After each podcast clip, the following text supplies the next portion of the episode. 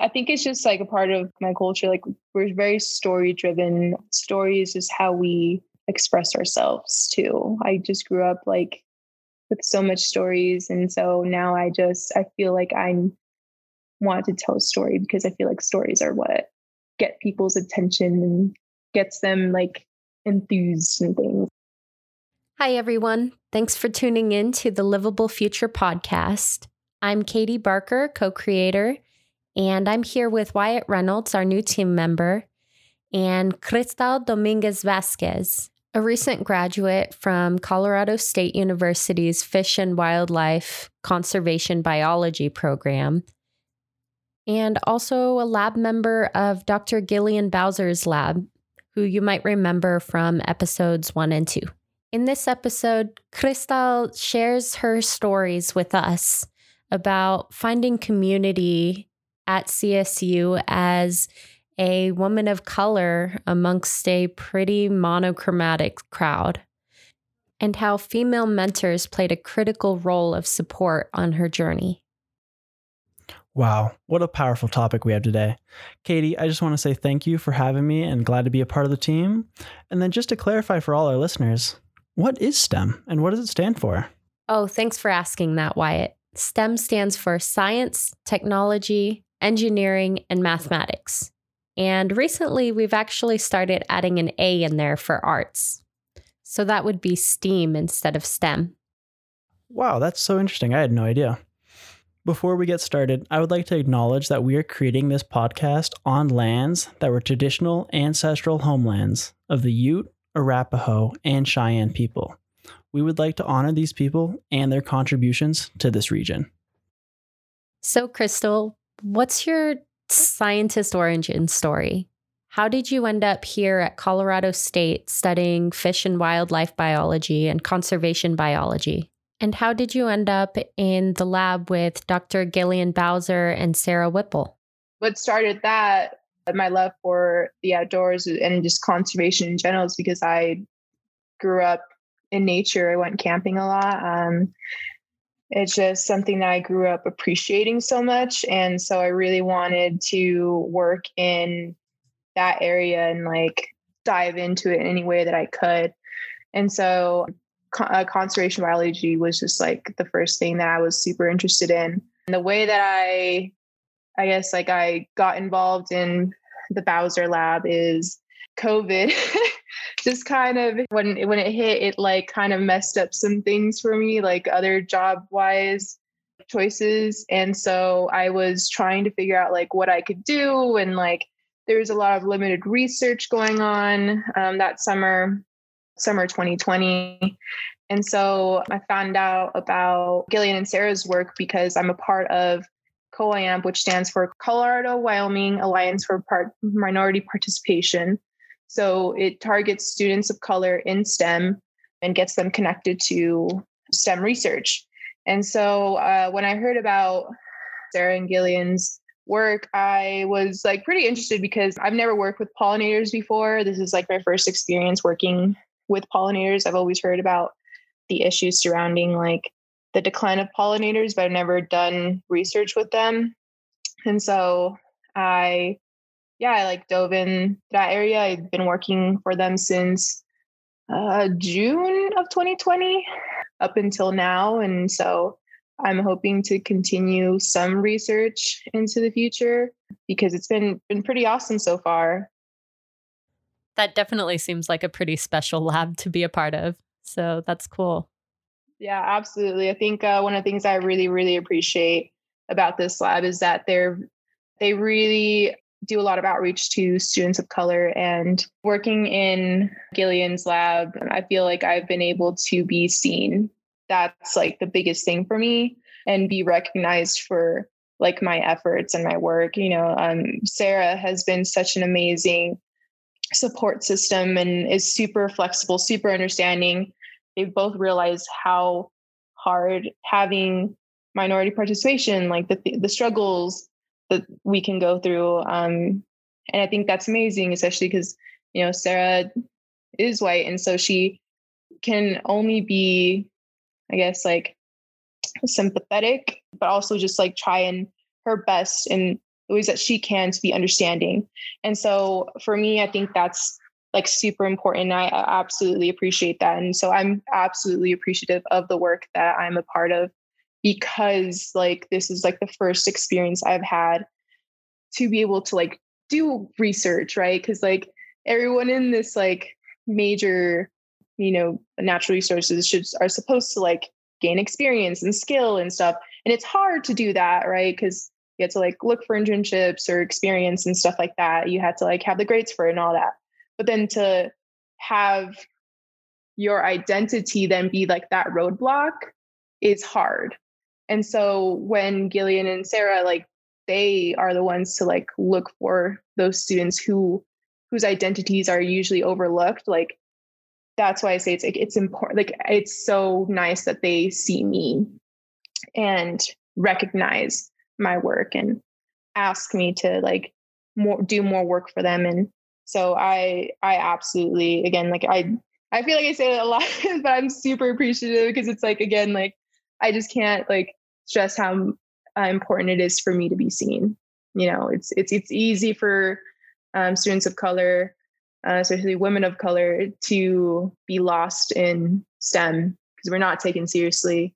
Um, I've been overlooked countless times in a lot of my classes, and so outside of like Gillian's lab, like the amount of times where like I've been belittled and overlooked is just it's hard and it mentally and emotionally drains me. And so to have this opportunity as a latina to be able to be a part of this research uh, was is pretty big. And to have had all of the opportunities i've had so far have been amazing. So i'm, I'm very very grateful for gillian and sarah for that.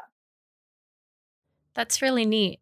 And that reminds me, I actually wanted to ask you about your involvement with El Centro and what your experience has been on campus.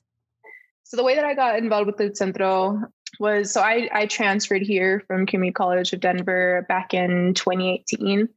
And I've always wanted to come to CSU. I always felt like it, it was like my home. Uh, it was going to be my home. And so I was like, loving it when I first was here. Like I think like the first week. And then it really set in like I felt very much out of place. I, you know, I I'm come from like a very small community of all just Latinx people. You know, I was surrounded by other people that looked like me and talked like me, spoke Spanish. Um, I was surrounded by diversity even when I was in community college. And so to come from such diverse background and be surrounded by diverse people to then come to an institution where I was finally the minority, it was weird and I was panicking and I was freaking out and and I was really feeling like the the stressors of what it is to be discriminated against because for the longest time I, I couldn't find a job. It was really, really difficult for me to apply for job it, it, it was really difficult for me to see how i was applying for all of these same jobs that my roommate at the time was applying for and she was getting them but i wasn't. And it took her like two tries and it took me 17 tries. Um, and so it was it was hard. And so i knew i needed to find my community and so that's why i went towards el centro because they serve uh, the latinx population at CSU and also off campus. And so I got involved by just going to the office at first and like talking to the professional staff and the director at the time, Guadalupe Salazar. She was just an amazing, has been such an amazing mentor and friend to me. And she was able to offer me work and so she i yeah i started working for them as a student staff as like an office coordinator transfer coordinator event coordinator just i wore many hats in that and did a lot of things for them. And uh, it's been pretty awesome because i think that we've been able to provide a really good space and do a lot of amazing things with El Centro and like uh, really let students know that they have a home away from home and that um, they can always count on us to feel accepted and to feel seen and to be given you know that space to breathe. Um, because I think a lot of us just feel like we can't breathe. you know, it's, it's hard for us to be in a predominantly white institution, not get a little bit bogged down by that. And so that's one of the things I loved about working for Centro and something that I will always appreciate. I'm really glad to hear that that that that helped you find community and it sounds like some opportunities as well being involved there.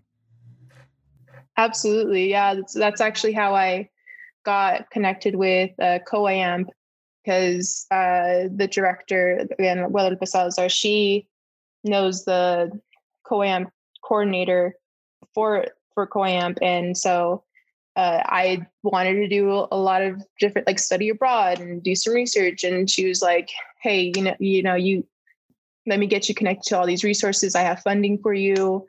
And so that was awesome because um, to have like that connection and being able to like network through El Centro um, and then gain all these opportunities have been super awesome because I feel like I, you know I didn't have the resources to do that, and so to be able to like be connected because my director knew like that I was doing all of these things, but I just didn't have the resources to do it. And so she just connected me to, you know, her contacts on campus. And so that's how I was able to be, I feel like very successful in my academic career at CSU. And so yeah, it's it's been pretty awesome. Through our conversation, Crystal shared with us how amazing it was to have Dr. Bowser and Sarah as mentors and how actually female mentors throughout the college have been a big part of her journey so far every single person like that I have that I can count on and that like has been a huge support system here for me here at CSU like have been women. You know, save for like a couple of male professors and advisors, I have not received as much as like support than that, that of like women you know, specifically a lot of majority being women of color too. Um, from again, from my the former director from El Centro, Guadalupe Salazar, the coordinator, the COAMP coordinator, Arlene Nettydog, uh, Gillian Bowser, Sarah Whipple, like so many. My advice, my academic advisor for community, community for excellence, uh, Patricia Vigil, like all of these women have been like essential for me to be successful and to be like for me to be where I am now. And, you know, I mean, not to like bash on any men, but like I haven't really received like that much help from a lot of male colleagues or peers. It's it's always been women because they don't really ask anything from me other than just wanting to help. I think because they know what it's like. And so they just want to you know, open the door for you. And that's amazing to me. And that's what I hope I can do next for the next woman. Just help them along as well, you know, and like reach back and just pull them up just the way that I was. That's so good. and I've had the same experience actually. So that's so good to hear that you've had that experience too and that you want to pass it on. So, speaking of passing it on, it's kind of the big senior question, I guess. But what do you want to do? Oh no. Um it's okay, no pressure. no pressure, but pressure. Uh no, yeah, I yeah, that's like something that like haunts every senior, am I right? Like I so yeah, I'm well, it's funny because for the longest time, like like since I was a kid, I've been planning out my whole life up until this point. You know, I, I told myself when I was like in fifth or sixth grade, like you're gonna go to college, you're gonna major in fish wildlife. Like I, have told myself, like I've never changed my major, save for like that one time when I was in community college. But I, I've I've been consistent and like stuck to my plan of like what I'm gonna do, and now I've almost completed it and it's like what are you to do now crystal like what's what's your next step and so i'm partly like excited to like see what is in store because i i have somewhat like some plans but they're a little shaky so I'm excited to see like where those plans go, but at the same time, I'm also excited that I don't have to plan anything yet because I feel like I will be okay, if that makes sense. So right now I have something planned that's like short term in the summer. I'm hoping to go to Mexico for turtle conservation. I got into that uh, back in January 2020 when I studied abroad in Mexico, Baja California Sur specifically. And I met another woman there. Her name is Stephanie Rousseau, and she does amazing work with turtle conservation through her business. Um, and she's also a researcher. And she works with uh, small scale fisheries in La Paz and Sinaloa. And, you know, it's, it's really something that I became really passionate about because I've always loved working with communities, uh, specifically communities of color. I've always loved that because it, it just has given me so much sense of purpose. You know, coming from again like another community of color um, that's underserved, underrepresented. I you know used to work for Boys and Girls Club, and so I like just love love love any type of humanitarian work. Um, and then also conservation. I was like, sick, I'm in. And so uh, I'm hoping to see um, if I can do that type of work this summer and just uh, establish you know relationships with a lot of these fishermen hear their stories um, and gain an understanding of like their work right because when i went to mexico and i met with some of these fisheries i've i never had like experience with fisheries and so meeting this small family these elderly couple they were just telling me about how hard it is for fishermen to want to do any type of conservation or sustainability work because it interferes with their life. You know, it's a huge part of their identity. Um, and so to tr- try to change that is like hard for them to deal with because it's like, you know, again, it's like a huge part of their identity. Like there's that, that's like their only means of like economic stability. And so it's like when they have like these conservationists, usually a lot of white people, they're just like, okay, you guys are, they're seen as the enemy. They're like the ones that like, you know, are trying to mess up everything. And so for this fisherman to like realize on his own that, oh, wait, like there's a lot of harm in the fishing techniques that we're doing on this earth. Like, how can I do better? Not only for me, myself, and my immediate family, but like for my future generations, because he thought of his grandson and his son. What are they going to see? What are they going to be left with? And so I just thought that was beautiful in the most heartbreaking possible way. It was heartbreaking, but also beautiful because it was this man who just realized what his impression was on this earth and he wanted to make a change. And I just was like sold on that. I was like, how can I help you? Because he wanted help, right? And I that's and that's something I felt called to action. I felt like oh, that should be like my next like journey in life, my next chapter, um, if you will. Like, how can I help, you know, people like him and help them like in whatever way I can. I have now all this knowledge, all this uh, education. How can I, you know, lend myself to him and his family and his work? And so, and it was very something special for me because I'm also, you know, Mexican American. I didn't grow up in Baja. Um, so I want to like be able to um, connect with them in that way, but also not impose because still not really a part of the culture in that fashion. But it's it's something that I hope to like continue again, like a, just conservation biology and working with people in those communities. I think is something that I want to like establish for myself for the rest of my life because it's just nothing gives me more purpose than that it's something that I'm I'm very passionate about, and I I don't know how it'll exactly look like, how it'll look like um professionally or academically. I'm hoping to turn it into like a thesis for like grad school, but I don't know. Time will tell.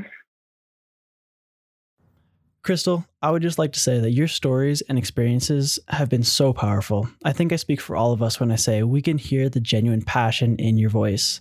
It has been so beautiful to hear you talk about your mentors who have all been strong women or other people of color because you all share similar struggles and experiences. And that's what drives you forward. So thank you for being open and honest in your conversation. I definitely want to echo that. It's been an amazing conversation, and we really appreciate your willingness to share with us and be vulnerable. So, thank you. And for our listeners, if you were also impacted by Crystal's story and you would like to be a part of raising up minority voices and voices of women in STEM, while the organizations and people that helped Crystal most were a part of Colorado State University, there are also national in the United States organizations and international organizations such as 500 Women Scientists and SACNAS, which is S A C N A S, which advance Hispanics and Native Americans in science and women in science. And you can get involved by donating your money, donating your time to get the word out, or also looking at their member pools for people to hire for your organizations. Thanks again for listening to us. We are the Livable Future Podcast. If you enjoy our conversations, please like and follow us on your favorite streaming platform. We appreciate the support and hope you tune in next week.